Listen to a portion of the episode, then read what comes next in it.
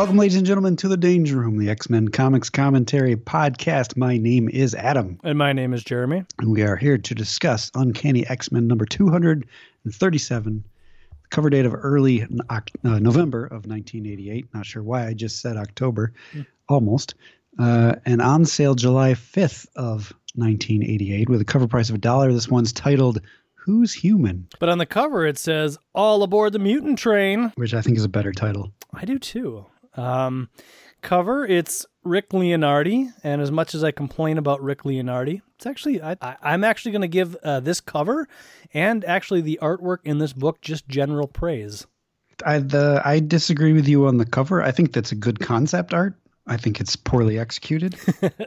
I do think the interior art is fine though. Uh, yeah, I mean, I, I, I think it's a good rogue. Um, Wolverine is he, he doesn't look like a good Wolverine, but as we learn in the comic, he is like f- literally falling apart because uh, spoilers, he doesn't have his healing factor. So he just kind of looks, you know, I don't know, like he looks tired. Looks like he's falling apart in this cover. It might also be the colors that I don't like. I'm not a big fan of browns and Blues. I guess uh, browns and blues together. Yeah. So yeah, it's a, it's a cover of Rogue and Wolverine on the top of a train. It's speeding down a railway. Uh, you've got um, some some street lights, some power cables. Uh, I don't think they're street lights. They're well, train lights. Whatever. They're, There's no street here. true, but they're they're lights that look like street lights. It's the best way I could articulate it. Because if I say, yeah, they're train lights, people are gonna be like, what What's a train light? They're lights on the side of the train tracks that look much like street lamps. Thank you for that. Uh, they've both got a leg up in the air, which makes it seem like they must have just jumped. Mhm. I feel like there is a. I don't know what's going on with this bulge that might be Rogue's leg, but also might be Wolverine's arm. It's colored brown. Oh yeah, the thing that's kind of in the middle of everything. Yeah. That's uh I think it's Wolverine's arm, but it's colored like Rogue's leg. I think you're right. I think the colorist was like, I don't know what's happening here, so it's all rogue. uh, but I, you're right. It that's Wolverine's arm for sure. It's got to be. And uh, yeah, Rogue Rogue has got her arm around Wolverine, like as if she's holding him onto the train. I think. Yeah. And she's she got a grip on something that we can't quite see. It looks like a light. Yeah, Wolverine's got a grip on nothing. Yeah. He's going he's going off. So there you go. But I mean, you know, they're they're cranking these are these are bi-monthly or bi-weekly, I guess, issues. So they're just cranking these covers out. Oh yeah, they've been alternating like Rick Leonardi and, and Dan Silvestri, Marc Silvestri. I combined Dan Green and Marc Silvestri. Just combine your artists. It's all the same, right? Um, do you think does this pass the T-shirt test? Because I'm gonna say no. well, eh, See this at Target, I pass it up. yeah, I don't know. Nostalgia would probably get me. Do you own this issue? I uh, I bel I don't. I think so. Pretty sure I do. Hmm. Uh, Must be a memorable one.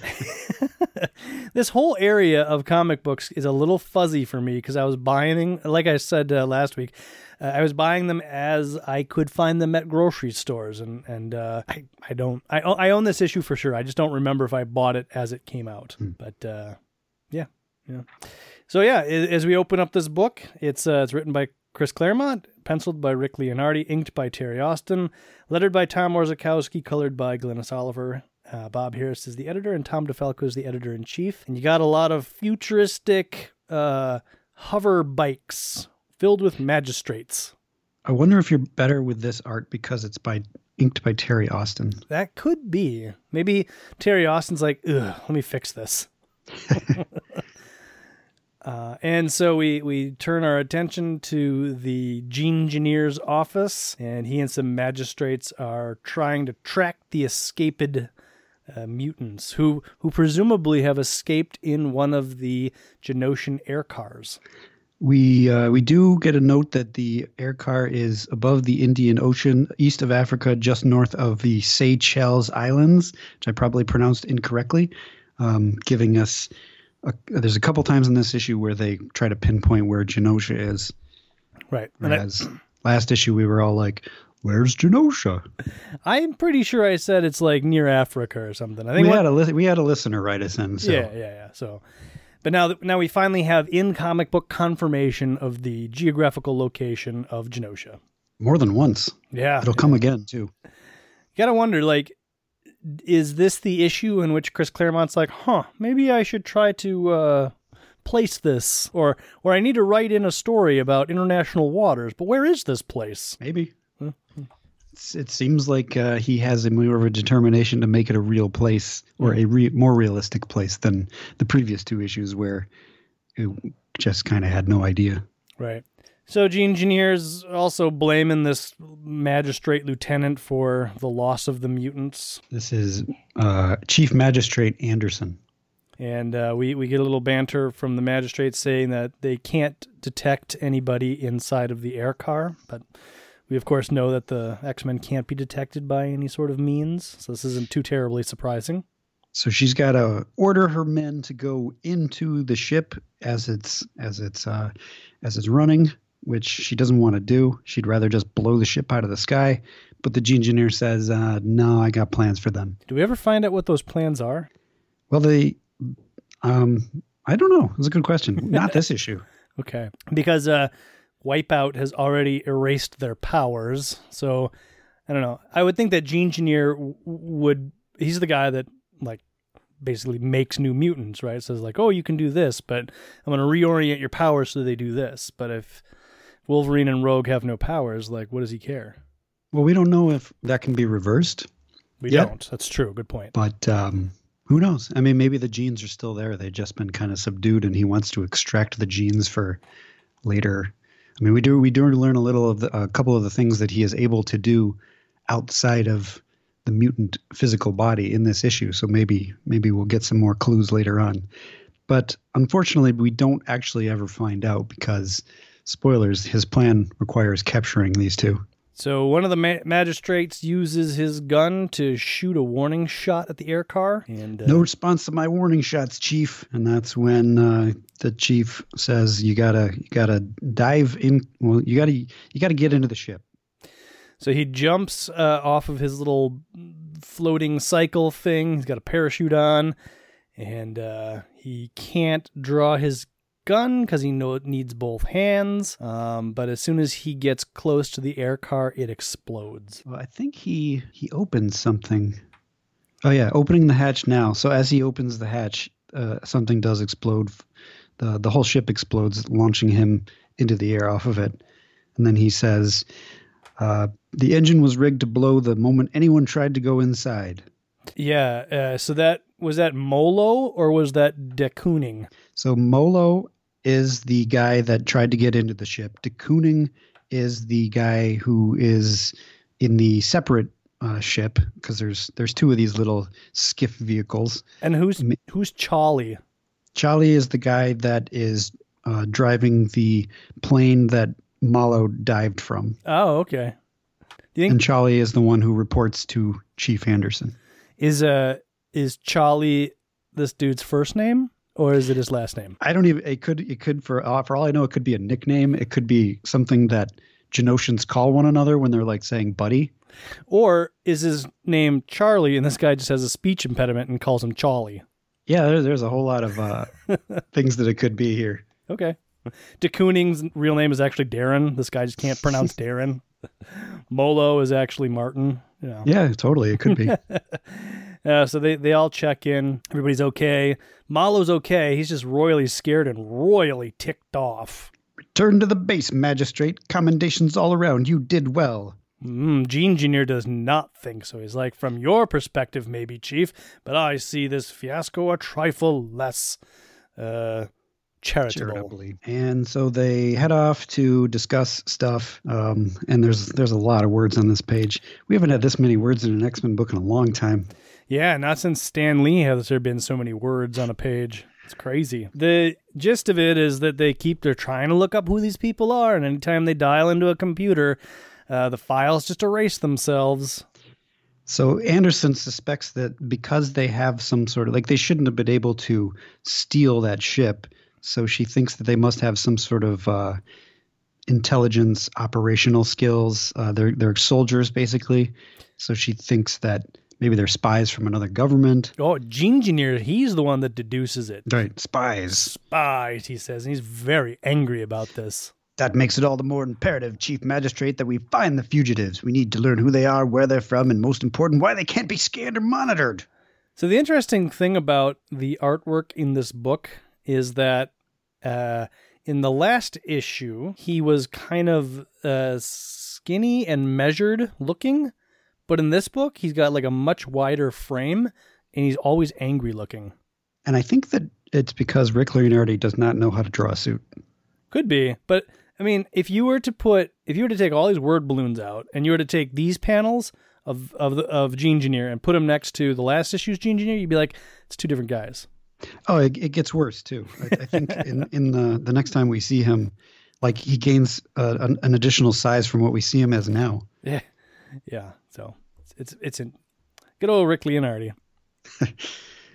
so uh, somebody comes to report on the fact that they did steal. They were they were doing some some physical testing on the two sub, uh, sus, subjects that have escaped, and they ran some records on them um, this is where, as you mentioned, every time they try to put it into computers, it disappears.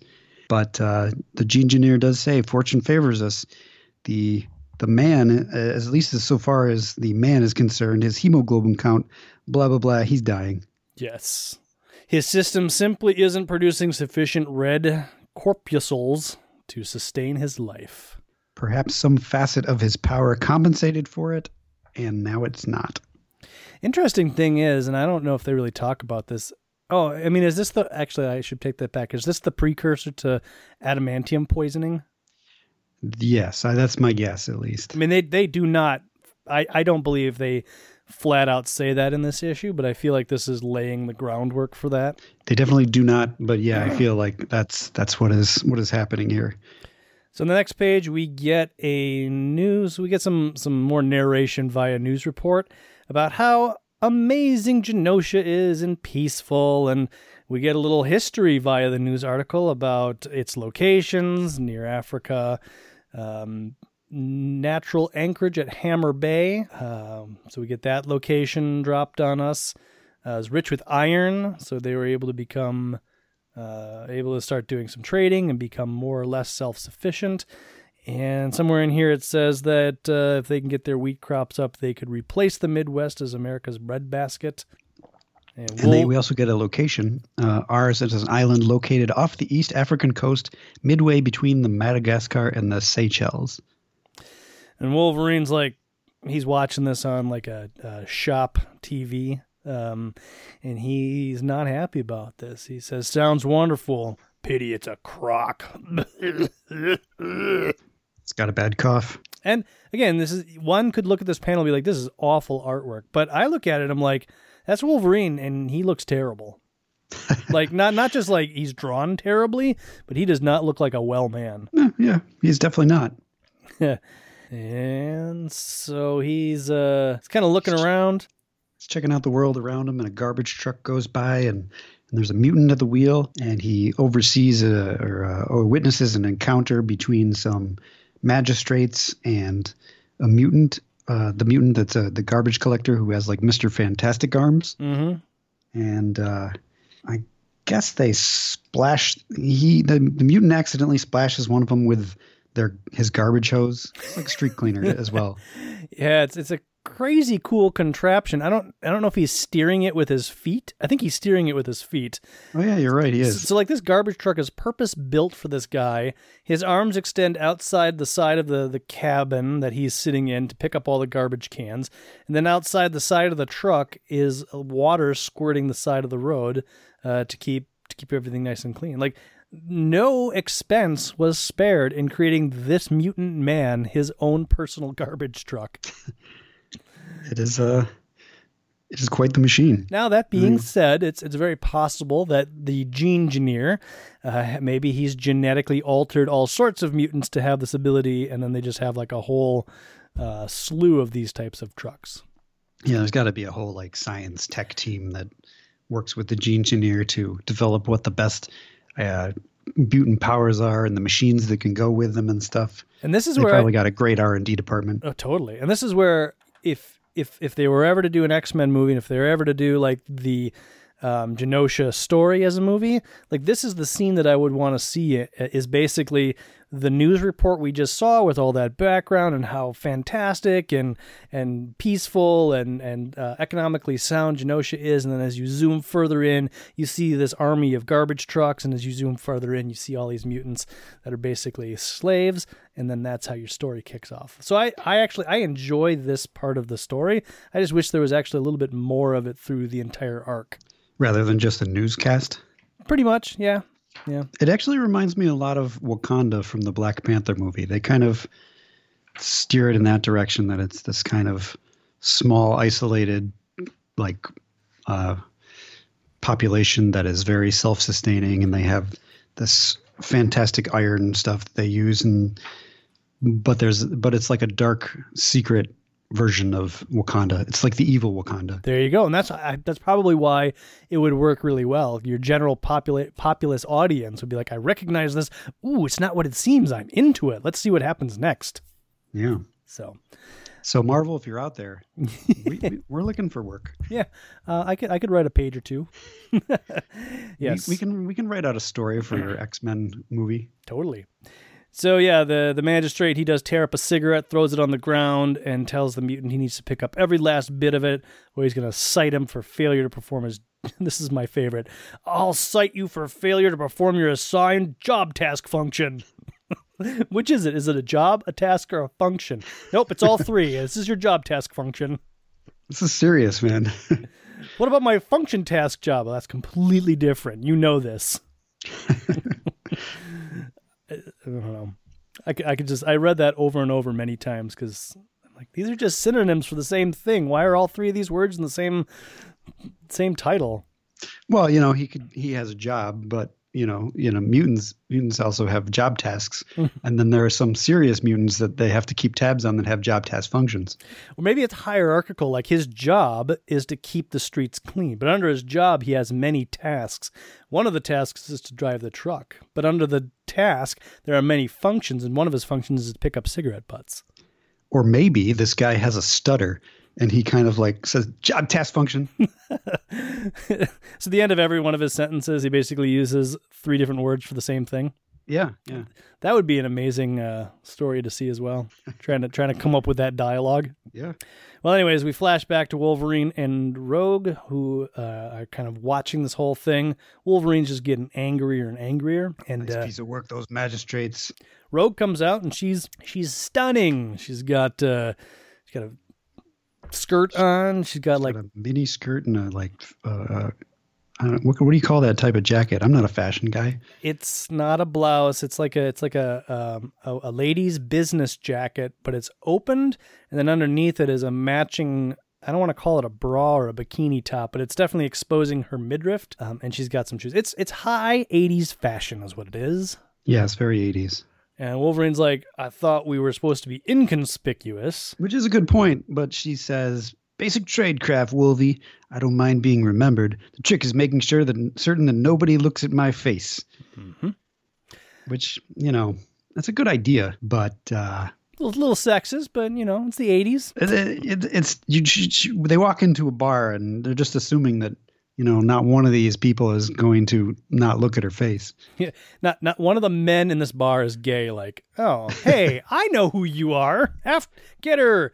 But no, she she walks in and uh, everyone's like, I'm in love. Outrageous, be still my heart. Yeah, it's a little much. It it is, and and so Wolverine's like, oh, she's she's on to something. And then she compares the uh, he compares the two. Rogue's got the brass for this kind of caper, but Carol Danvers has the experience to pull it off. This is an asset of Rogue's dual personality, which she just gained like 25 minutes ago. So I don't I don't know why Wolverine's calling this a good asset, but whatever. and Ace Ace is a world class agent. Best of all for us, she and I used to be a team. Mm-hmm. Yeah. and, and uh, somebody at the bar is not welcome, um, and we don't recognize this person, but I suppose we should.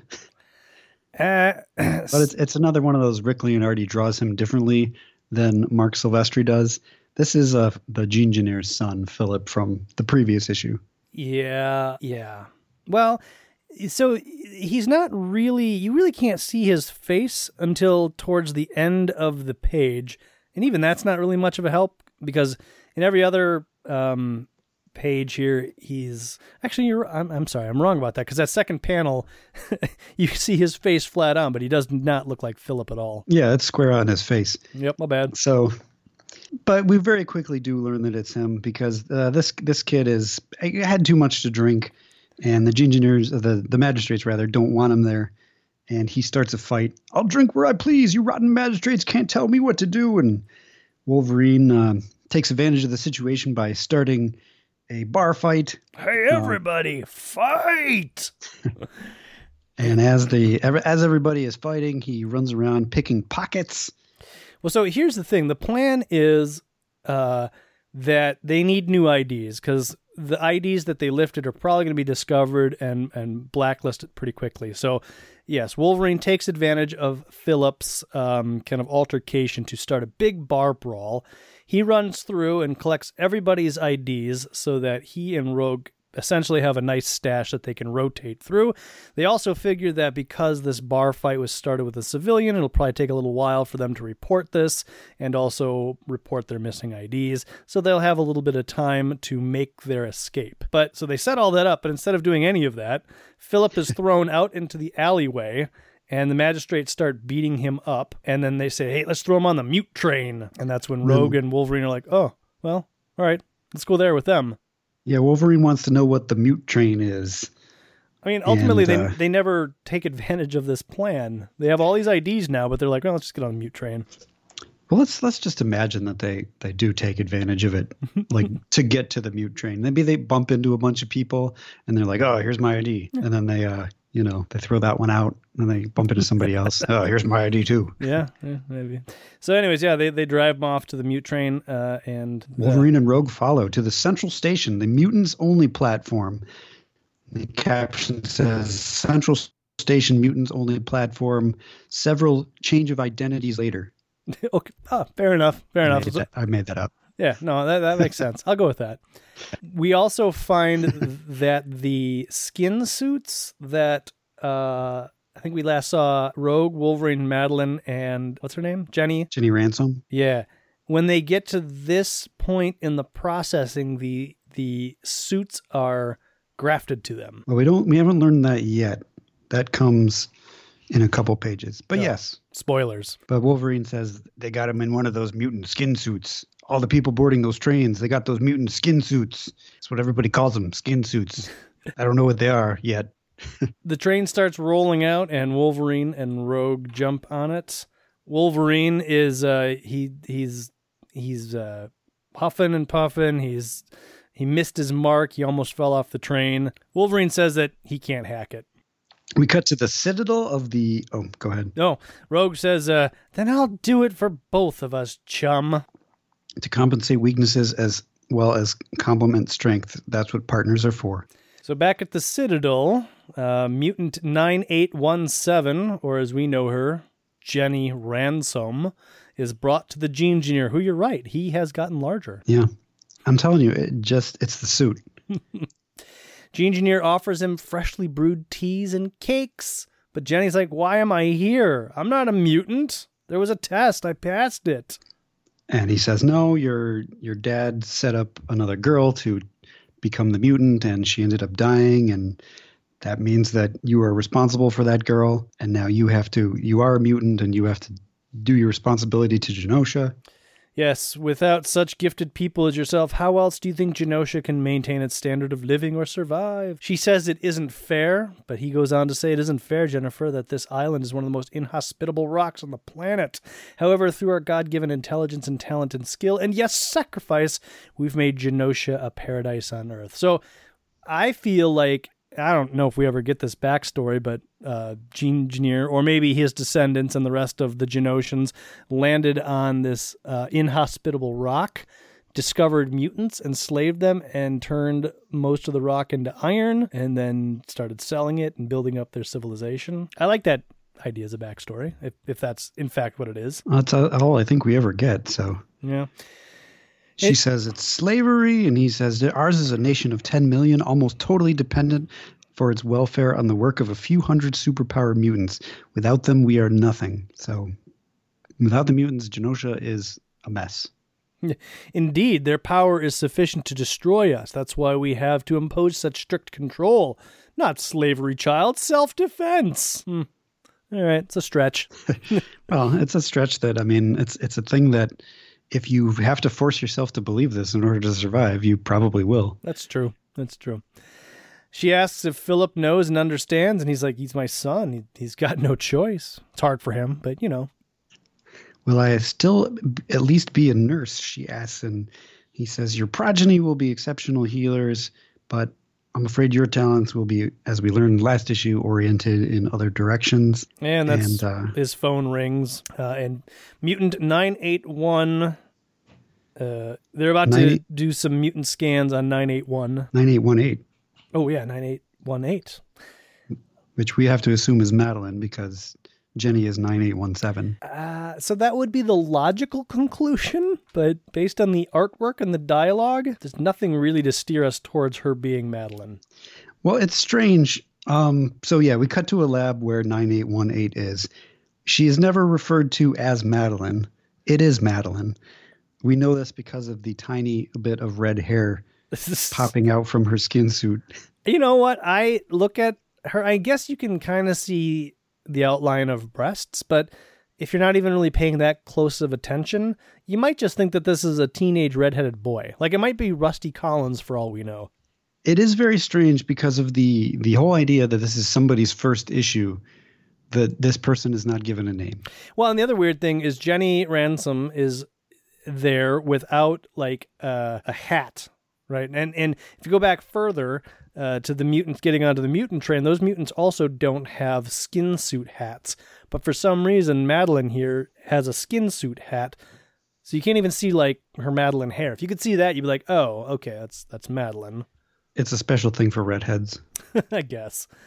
Um, this is where we get the explanation about the skin suit. We're bonding the skin suit to your flesh. In effect, it becomes your skin.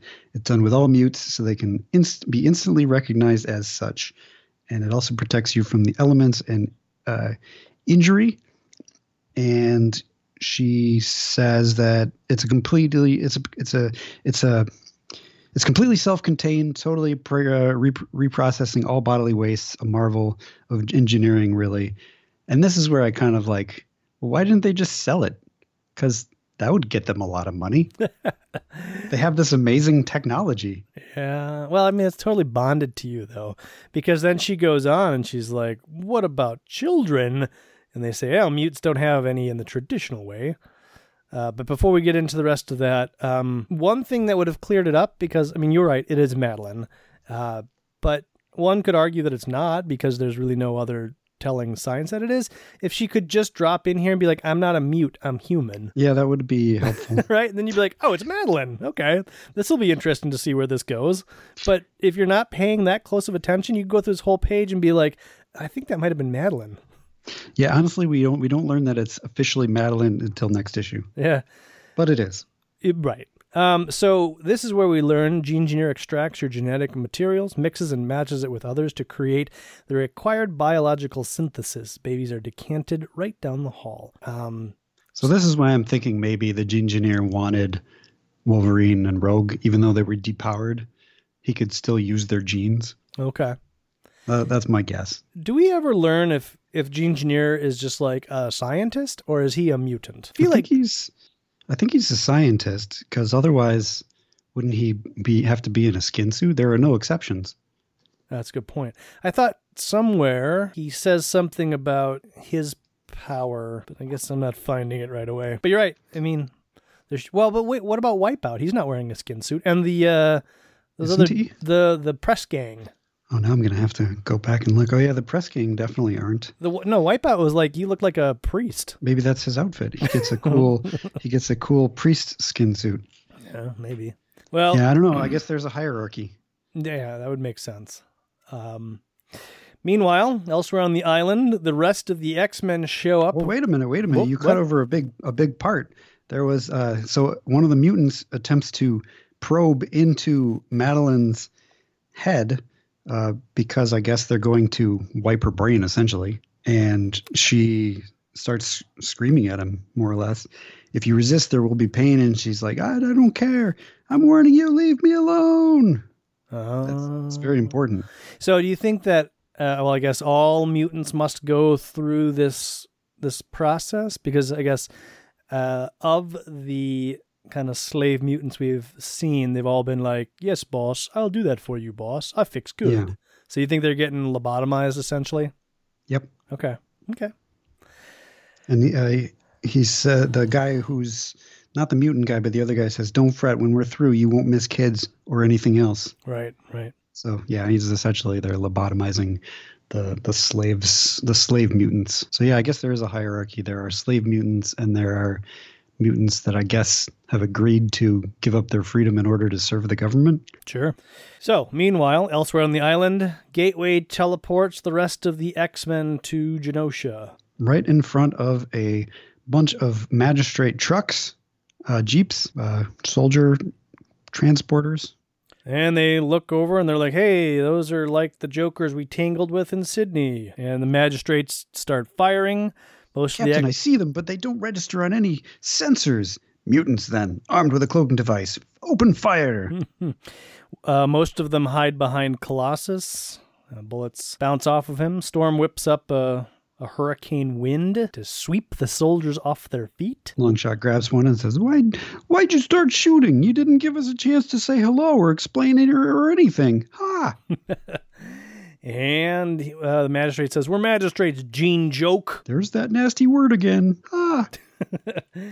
Yeah, we don't explain the likes of you. Colossus throws one of the vehicles up in the air and asks Havoc if he would like to dispose of it, and Havoc blows it away. And uh, to bring the scuffle to a conclusion, Psylocke goes into all of their heads and knocks everybody down. Um, and then Dazzler finishes them off by dazzling them. Uh, Longshot wants to know if they're going to take them as prisoners. Colossus says it's not that simple. They are not criminals, but policemen enforcing the laws of their country. Does that mean we killed them?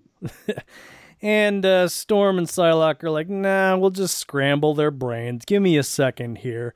And as she is about to scramble their minds, she falls over screaming in pain. And then we cut to the reason that she's screaming in pain essentially is we the, the engineer is being brought into the room where we just left uh, with Madelyne in it, although nobody actually tells us that. Oh, you kind of right. have to piece it together to yourself. But everybody inside of that room is dead. Um, some of them are on the ceiling. Some of them are their their blood is against the walls. It looks like all the machinery has been tossed around. So I read this completely differently. The way I read it was, uh, and you're probably right. Uh, the way I read it was, Betsy says earlier, she says, they all pass rudimentary psi screens. Take me a moment to bypass them. And then she screams. The alarms go off. Genegineer heads off inside. I thought that this room was like like the mutant telepath's room, where th- these mutants would form like psi screens for all the Genoshans.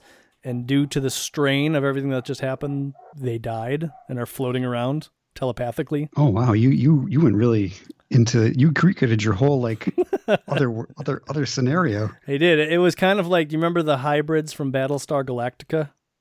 I kind of Okay. or the uh, what are the the size from what's that uh, uh, the movie with uh, Tom Cruise swiping at the air with computers. Oh, uh, Yeah, Minority Report. yeah, yeah, yeah. Don't they have like like psi rooms or something? Yeah, the the the lady who's inside the water. All Yeah. the sides are in the water things. That's that's the scene that I that I thought this was. Uh, but what you are explaining makes way more sense. It is not very clear. Um, and Although actually, I don't know if it does make way more sense because do we ever find out why Betsy doubles over in pain? because of what just happened, she Oh. she gets a psychic feedback from what Madelyne does in that room. And I only know this because it's in the next issue. oh, so you read ahead and you're just spoiling it for me. Uh, kind of, sorta. You kind of have to because it, it is it is not very clear. Uh, Elizabeth uh, Betsy says she had a psychic shockwave of unimaginable power. Heaven help anyone in close proximity to the source. Those being the people in the same room as Madison or Madeline. Never t- sensed such ultimate terror or rage, like being cast in the molten heart of a star. She doesn't know what the source shielded from her, but it felt like Madelyne. she does not say that. Would be a useful thing for her to say right now, because there's like uh, this this this image of Madelyne inside the room with everybody tossed about has no nothing recognizable from p- previous panels. Like there is nothing to allow you to connect it to what has come before. Right. And and that makes it very difficult to figure out what's going on. So you're you're saying that the person foremost in the panel floating that's Madelyne. Yes. Okay. I mean that makes sense. Uh, but you're right. And There's everything's and the, and the person on the floor whose head is clearly battered against the wall. That was the mutant that was trying to psychically attack her sure. or uh, psychically mm, lobotomize her, I guess. And you know, because we kind of leave that as well as what happens. Well, and So- from a pacing perspective, all of that stuff happened like five pages ago. Right. So there's not not even really much there to help you connect. And there's like four colors on this entire panel. It would have made more sense if the X Men came through, didn't battle anybody, and immediately, like Storm said, uh, Betsy, reach out and see if there's anybody nearby. And then Betsy falls over, and then we cut back. Mm. It would have, if it all happened more quickly, and then maybe the X Men bump into a bunch of guys. Yes. It's it's just Yeah, it's a pacing issue. I agree. yeah. So, anyways, uh, she, she, Storm wants to know what the source was. She says she doesn't know. It was shielded from her. She's not all that certain. She wants to find out what it actually was. Us too. Yeah. so back on the mute train, uh, Rogue and Wolverine. Uh, well, they hop onto the train. Wolverine has to pop a claw, which, by the way, he did last issue without his powers. Right. But this issue, when he does it without his powers, he starts bleeding. No power, no healing factor. Normally seals the wound open by the claw as soon as it's made. So this, I mean, uh, uh, we've seen Wolverine depowered only once before, which was X Men Annual Number Ten when he was an X baby. Oh yeah. When he he had his claws, but he didn't have his power. Remember, everybody reverted back to their pre-power state. Uh, so this this I think is the third time he's used his claws in a depowered uh, state. The second time was last issue. So I'm thinking that maybe Chris Claremont, or do you think him and Rick Leonardi were like, "Hey, wait a minute, don't you think you Uh, bleed?" Yeah, it's probably they're figuring it out, and I don't. Maybe it was Chris Claremont, or maybe it was maybe Rick Leonardi was like, "Hey, hey, what if what if since Wolverine doesn't have his healing factor, he can't heal the claws? Just think about that, Chris." And Chris is like, "Oh yeah, yeah, that's good, that's good, We, yeah." we should do that. And it makes this more compelling, right? And it all of a sudden makes Wolverine a little bit more vulnerable.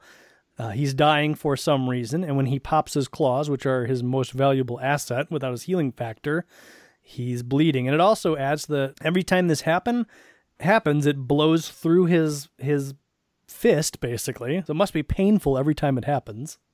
Rogue says we're running out of time. He's visibly weakening by the hour. If Wolvie's powers aren't restored, he'll die. So kudos for them for putting a little bit more, uh, a little bit more lore into Wolverine's background, a la this issue. Yeah, it's about time. Uh huh. So everybody on the train is cringing and afraid of these two because they're dressed like magistrates, and they find Philip, who they they don't know who Philip is, but they find the guy that they've been tailing. Here's the boy. The magistrate switched his clothes for a mutant skin suit. It's still cloth, though. Hasn't been through the bonding process that I just learned about in the previous panel. She wasn't there for the previous panel though. Not, not sure how I know about that. Maybe they told her like off panel, like, "Ooh, we're gonna put that skin suit on you, and it's gonna bond to you, and when you, uh, yeah, yeah, it's gonna take care of all your bodily waste. It's amazing." and all the mutants start to gather around Rogue and Wolverine because they don't like them being there, and they're probably looks like they're about to put up a fight. So are these guys lobotomized? Because this guy comes up, and he's like, "Why you not leave us be?" It seems like, uh, well, Wolverine says, appears to me, Ace, the Genegineer's hotshot conditioning process ain't what it cracked up to be. So I guess there's different levels of the conditioning. I'm Like the guy who's like, we maybe help boss. He seems like he might be a little bit farther gone than than this guy who's like, not your place. I'm Why just- you leave us be? I'm just having a problem figuring out the staging. Like first you capture the mutant, second you put them in jail, third you put on the suit, and then from there where do they go? Do they go to where Madelyne was on the lobotomy table? I assume so because And- somebody later says once the mutants are here, they don't leave here. But but then why are But I- these but then I people on the they have- train? They have to leave here. They got to get, put on the train, and then I And guess they got to they got to do their jobs. well, their job function management. so it's it's jail, suit, lobotomized, train, bonding, then job assignment. Wait, what is bonding? Bonding would be their skin suits being bonded to their bodies. Oh no, I think bonding happens before lobotomy. Oh, okay. So you think all the people on this train have their bonded skin suits? Philip doesn't because he was just thrown on the train. Right. Okay. All right. I buy that. Okay. And then of course the last part is they're given a job task function. Yes, a job task function. So somebody from outside the train yells, Mutant, stand where you are. And a bunch of lights come through the windows and the train stops. And a bunch of magistrates come in from both sides and they yell at all the mutants, "You dare threaten a magistrate?" Evidently, they overheard the mutants yelling at Wolverine and Rogue. Maybe? And somebody comes up to them and says, "You're luckier than you deserve, you two. I think they just arrived, and it just happened to be they. They the timing is is is good. Oh, okay. Why do you think the directives forbid riding the M special in any less than squad strength? Oh, okay. We had good reason. This is the Genegineer's son. They know how? Someone dressed him as a mutant and dumped him on a board and uh, on board, and the uh, the guy who's questioning them says, "Exclamation mark! Question mark! Exclamation mark!" I guess I guess they overheard the the magistrates talking about the Genegineer's son. But do they do these does Wolverine and Rogue know who or what a Genegineer is at this point? Uh, did they find out last issue? Maybe they said like send him to the Genegineer, but You know what? Rogue Rogue was able to get a oh idea of yeah, the whole hierarchy, sort of when she ab- absorbed those two humans. Okay. So she might know who uh, what a Genegineer is. I got you. And so the magistrate's like, oh, Philip Moreau, this is awkward. Well, we'd better take him to the camp. Let upper echelon deal with him. Why not simply send the boy home? Normally, an intruder gets this far. This is home, but if he really is who you say, there'll be the devil to pay, and I want no part of it. And Wolverine is carrying Philip to a little car. And as they walk by, the magistrates are beating all of the mutants that were threatening them. And Wolverine's pretty upset by it. Uh, just get us the devil out of here. Yep, you're. You all right, Logan? Nope. We'll come through this caper fine, partner. You'll see. Don't matter. Don't care. What's eating you then? Before I die, Ace, I'm gonna make some changes here. By all I hold holy, I swear, I'm gonna bring this flaming country down. In two weeks, the conclusion gonna be a revolution. Gonna be a revolution. Yeah. Well, you know, there's going to be a revolution. So I hear. Yeah. Uh, yeah, so good issue, in my opinion. I mean, the art, I mean, it's fast paced, uh, which is kind of what I like about the bi weekly issues. I don't know if it's they're trying to sell more books. I mean, I'm sure that's part of it, or they just have so many stories bottled up that they're just trying to get them cranked out, or they're just trying to get things lined up for Inferno. But I think even the Inferno storyline is bi weekly. Uh, I don't think so, No? Okay, that could be. but it. I don't know. It might be. I don't. I don't think it is because I think, I think we're about in in in year time of 1988. We're getting through um, the summer. Okay. and they only they only do the the uh, two two a week in the summer. Because everybody's got like their lawn mowing job. They're earning a few extra shekels. Sure, sure. Well, what about the winter months when the kids are earning money shoveling driveways? Uh, you know, kids don't leave their house. It's not worth it. Okay. I don't know. I, I don't know how this works. I'll buy that. So yeah. Anyways, good stuff. Good stories. Pretty happy with what we got. Nice and fast paced. The other thing I like about um, this particular storyline is I feel like this is one of the first uh, X Men stories within their own comic line that um, is more. Well, I mean, I guess uh, Mutant Massacre. I was going to say that that feels like it's more than just a two parter, but I think what it really is is that none of these issues really seem to have a beginning, middle, and end. It just yeah, feels like feels like an arc. Yeah, yeah, totally. It's it, and it feels like it's one of the first arcs. Like even um um not Fall of the Mutants, but um Mutant Massacre. Every issue seemed to kind of have a start and a conclusion, even if it would say like we're gonna get them, but there was still still seemed like there was a beginning, middle, and end. These just feel like the story's going, story just keeps going, and they're so like this is all just middle, which is good. I I kind of like this. Yeah, I do. Too. I th- I think the the pace. You're you're right. It's definitely a faster paced than it has been in the past, and that's actually seems like it's working really well. Yes, I agree. So, if uh, you know, I don't know, we got some we got some uh, some fan mail. We sure did. We could open up that uh, mailbag of fan mail. Do you like that idea, Adam? That sounds like a great idea. Okay. Geek Heaven from iTunes. We haven't had an iTunes review in a very long time, so this is exciting. Yeah, why is that? Why do have people stop on iTunes stopped liking us? You know, maybe Adam, I'm not too technically savvy, but you know, these things come and go. Like, do the kids even Twitter anymore? I have no idea. Maybe nobody, Oh. maybe nobody gets their podcast from iTunes. Maybe they've all transitioned over to Stitcher or something else. Or Spotify? Spotify, yeah, yeah. Maybe, maybe that's what it is.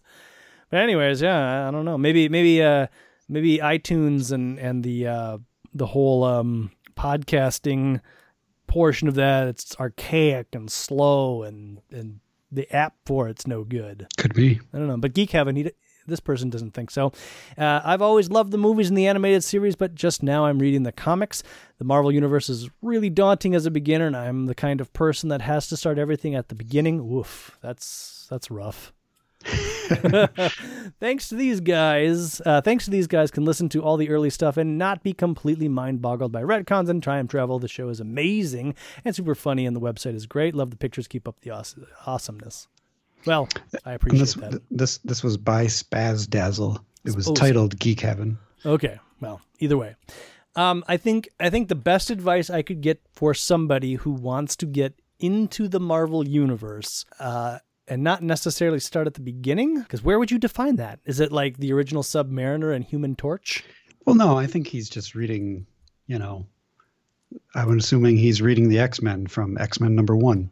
Yeah, and that would be my advice: is that if you want to get in the Marvel universe and Spider-Man is your favorite character, well, start there. Start with Amazing Fantasy number what fifteen, and and read Spider-Man. Don't Yeah. try to read Spider-Man, Avengers, Fantastic Four, the X-Men. Well, if you if you want to start at the beginning of the Marvel universe in the '60s, you want to start with Fantastic Four number one. Right, that's true. Uh, you don't have to read all that Captain America and Submariner stuff because most of it's not really canon. It's more the idea of it is canon. right, and it's not really pertinent. Anything that is pertinent, they basically tell you in that issue. On the other hand, that stuff is great. Like all, all of that 1940s, their comics, they're they're they're so different than comics are done in the 60s or especially today. And I really like that kind of weird insanity of it. I've They, there's there's like a confusing logic to it, which I kind of enjoy. I've not read. I don't think I've ever read anything pre 1963 comic book wise. So You've never gone back and read uh, like original Supermans or original Batmans? no, never. Oh, okay. Uh, I think I found my. Oh, uh, uh, I think when the first Captain America movie came out, there was like you know uh, Barnes and Nobles had like a big like. 50 years of Captain America, you know, kind of coffee table. It's Christmas, buy this piece of crap and get it out of my store thing. Speaking of Captain America, here's a great example.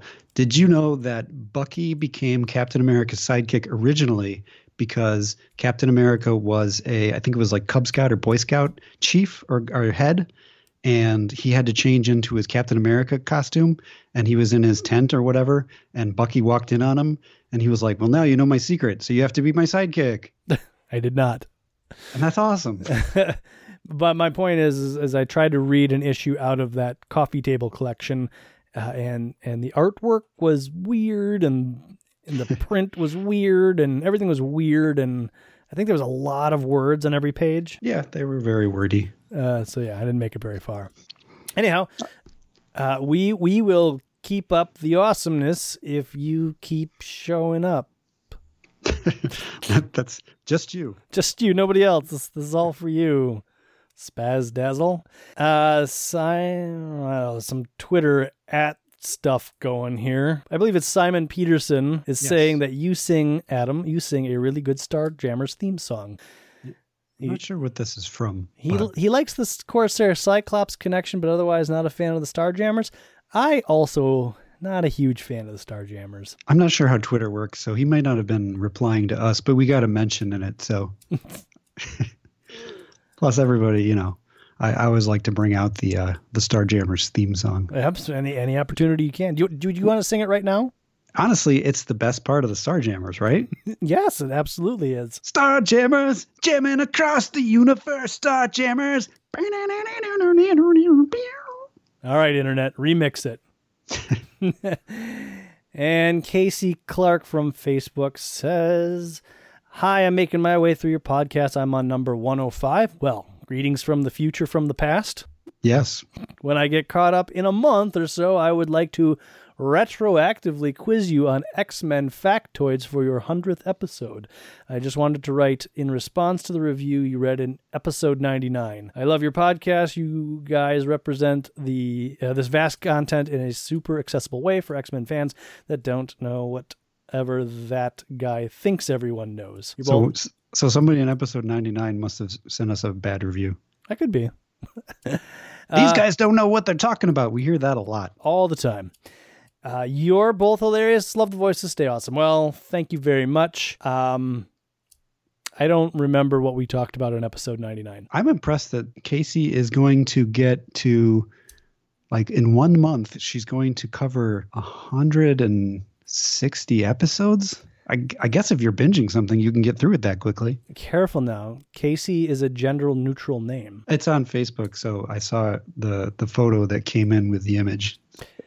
So unless unless Casey is a guy disguised with a female photo, which is a thing that happens on Facebook a lot, it is a woman. Okay, fair enough. I can only go by what is given to us.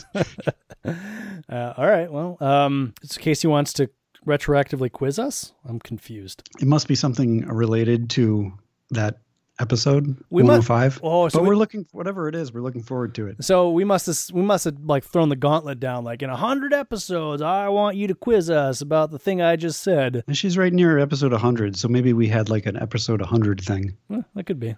Well, Casey, we look forward to whatever else it is you're going to send us. Yeah, we'll, we'll answer any questions and we'll give you tons of incorrect X Men factoids. That's what we're good at. I hope our answer is I have no idea what you're talking about.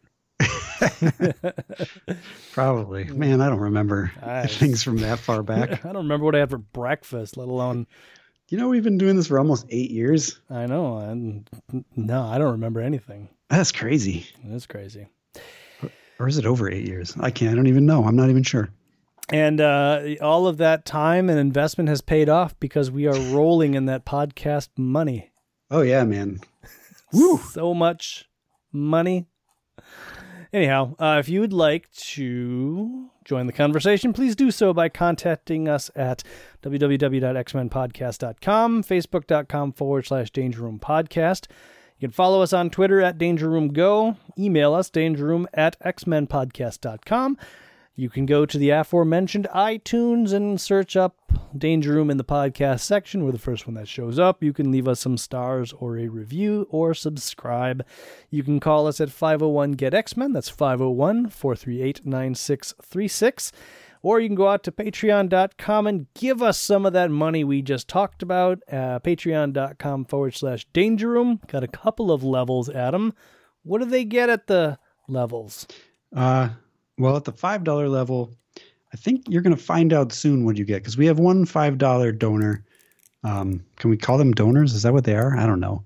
Um, and and we're going to be doling out his his reward very soon in an upcoming episode, maybe the next episode. Adam, they're not donors, they're patrons. Oh yeah, that makes sense. It is Patreon, so Yes. it's not Donoron. oh, maybe maybe that's how we make our money. We we're gonna start Donoron and we'll just be the competitor to Patreon. I like it. Let's do it. Figure our business model has to be like whatever percentage Patreon keeps, we just gotta keep like one or two percent less. Yeah, that's a great idea. I'm in. Donoron, everybody. Don't anybody Donoron. register donoron.com before we can, or we'll sue. And that's how we'll really make our money.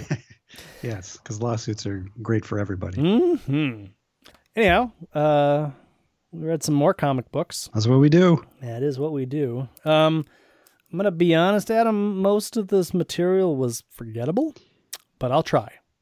Okay. X Factor number 34 finds Angel fighting Cameron Hodge over Candy Southern.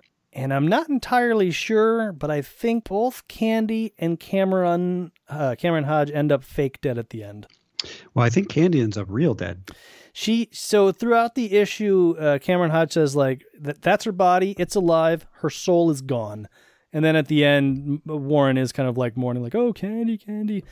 Um, it looks like Cameron's head gets removed, but it really can't tell. Um, but spoilers, he's not dead. I'm just Yeah. going to come out and say it.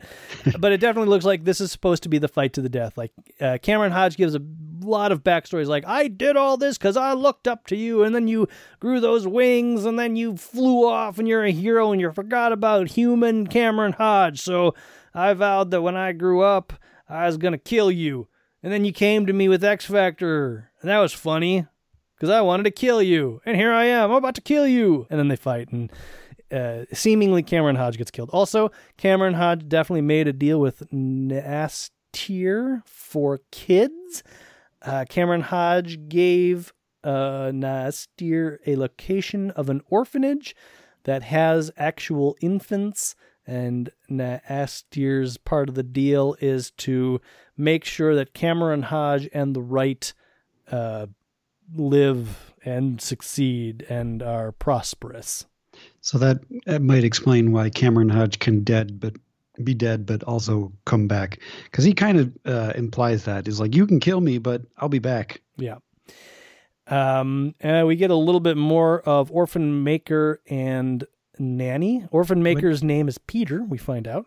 They didn't have names before this, did they? I feel like the egg uh, Nanny. Yeah, I don't think we knew that the egg person's name was Nanny. I feel like in one of the little issues we saw, uh, Nanny was like, "You're my little orphan maker. Go get them." right, right. But now they are calling each other uh, these names. So these definitely are their names.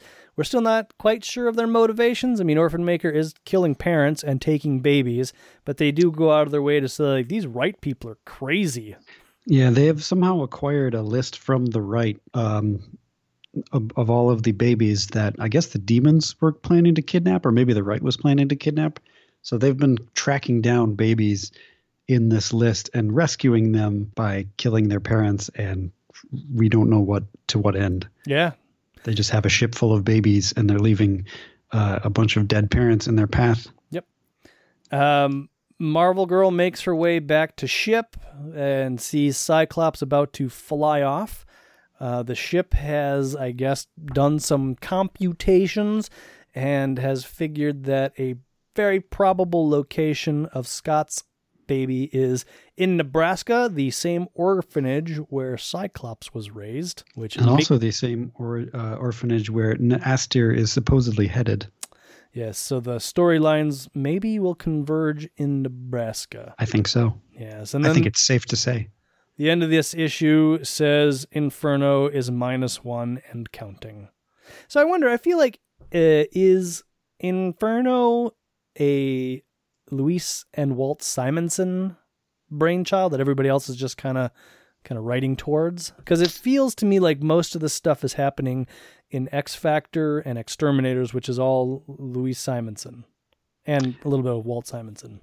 Um, I think it's uh, well. I mean, I'm imagining that Chris Claremont and Louise Simonson and Walt Simonson and maybe some other people are kind of working it out together. I don't. I don't think it's just going to be an X Factor ish thing. Well, no, it's not. It definitely crosses the entire Marvel universe, and and certainly all throughout the mutant titles. But to me, it felt like uh, uh, the Fall of the Mutants was like Chris Claremont wanted to do this thing because the other Fall of the Mutants kind of felt phoned in. So I'm just kind of wondering, like, uh, if Louise Simon's like, "Hey, I want to do a thing. Can I kind of like, can I steer this ship?" And they're like, "Sure. What do you got? We'll, we'll, we're good. Let's go. Let's write it. You go." So I just wonder if they're taking their cues from her. Is all. Maybe. I I, mean, Yeah. there, Um, there certainly is a lot of material that comes out of it from the X Men side. Sure, Sure, certainly, But, uh, certainly. So, Excalibur number two. I thought this issue was a lot of fun. Um, I don't know what's going on, and I kind of like that about it. See, that's and that's uh, the couple of things that come out of this particular issue for me is number one, uh, the artwork, Alan Davis and Paul Neary, fantastic artwork. Like you just As usual, yeah. cannot go wrong with the artwork. Uh, the colors are in general just very vivid. The artwork is fantastic. I don't like the werewolves. I mean, let me back that up.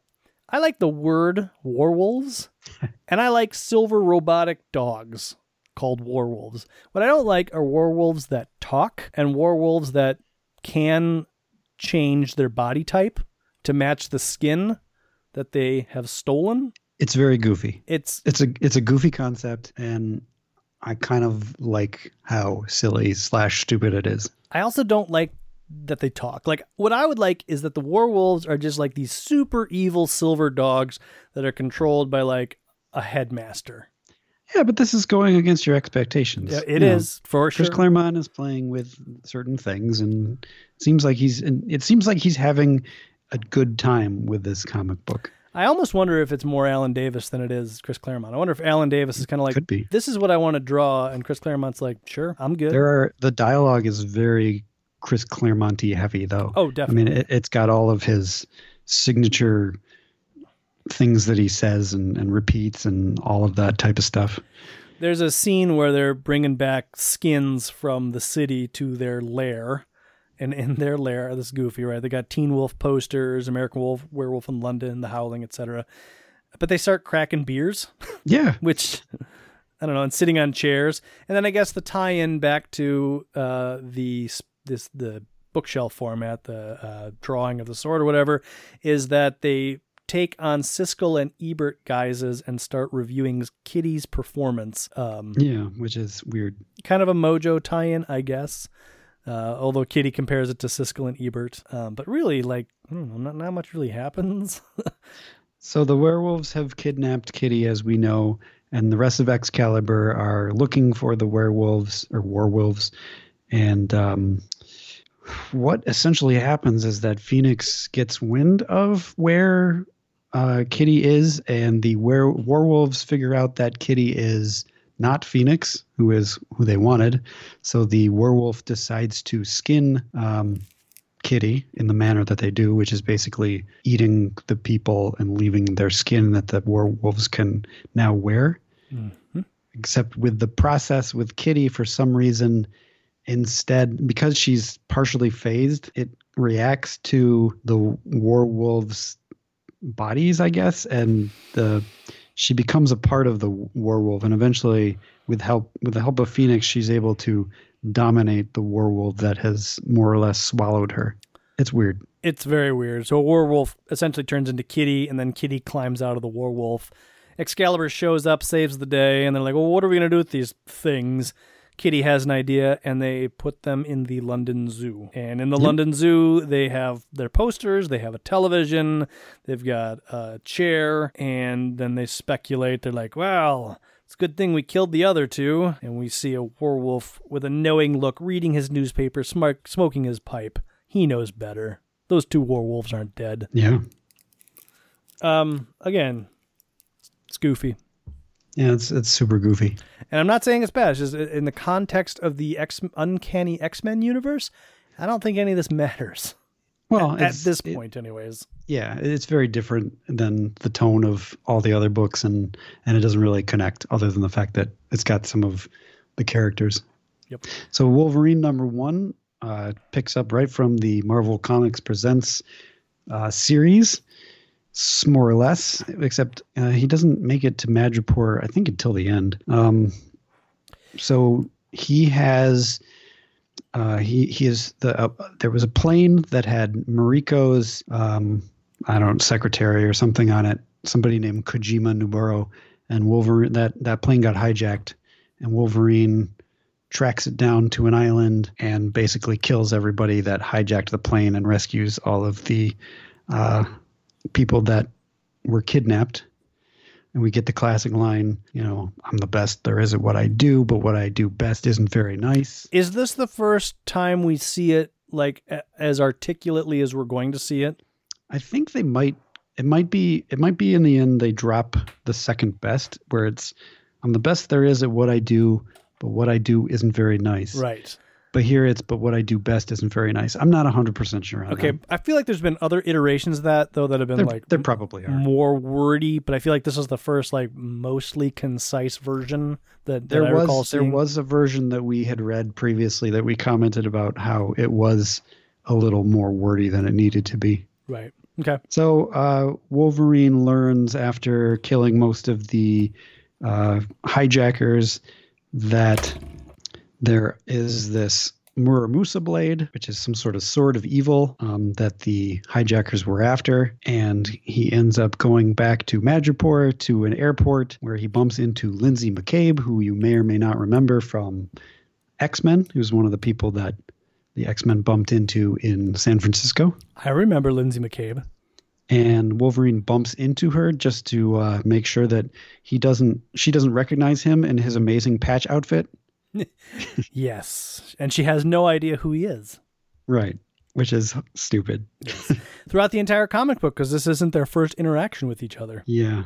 And and yeah, yeah, they they uh, he he ends up saving her from another group of people um, that are after the Muramasa blade, and still she doesn't know who he is. And it turns out that Jessica Drew, also from that issue, uh, also the Black, no Spider Woman, Mm-hmm. is is on her way um, to uh, she had she actually has the sword and she's she's she's meeting who she thinks is Kojima Noburo, but as Wolverine knows he's dead now. So who is she meeting? I don't know. We'll find out next issue.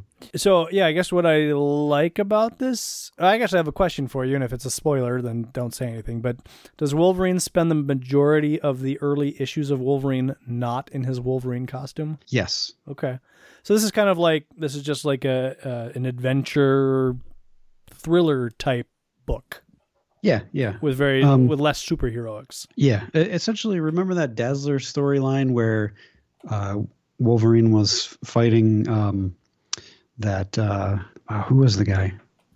You know, the Dazzler one where she was she was sending a postcard to her buddy OJ OG Chase or whatever his name is OZ Chase. Yeah, yeah, Remember that one? yeah.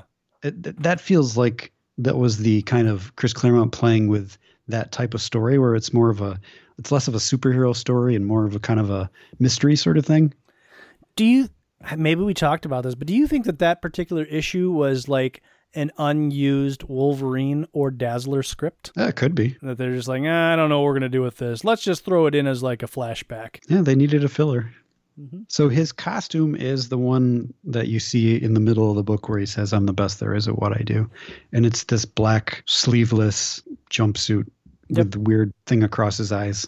That is his costume for at least the first eight issues, I want to say. I mean, at some point, Wolverine starts wearing like the yellow suit, like his his normal suit, and does Yes. Wolverine-y things.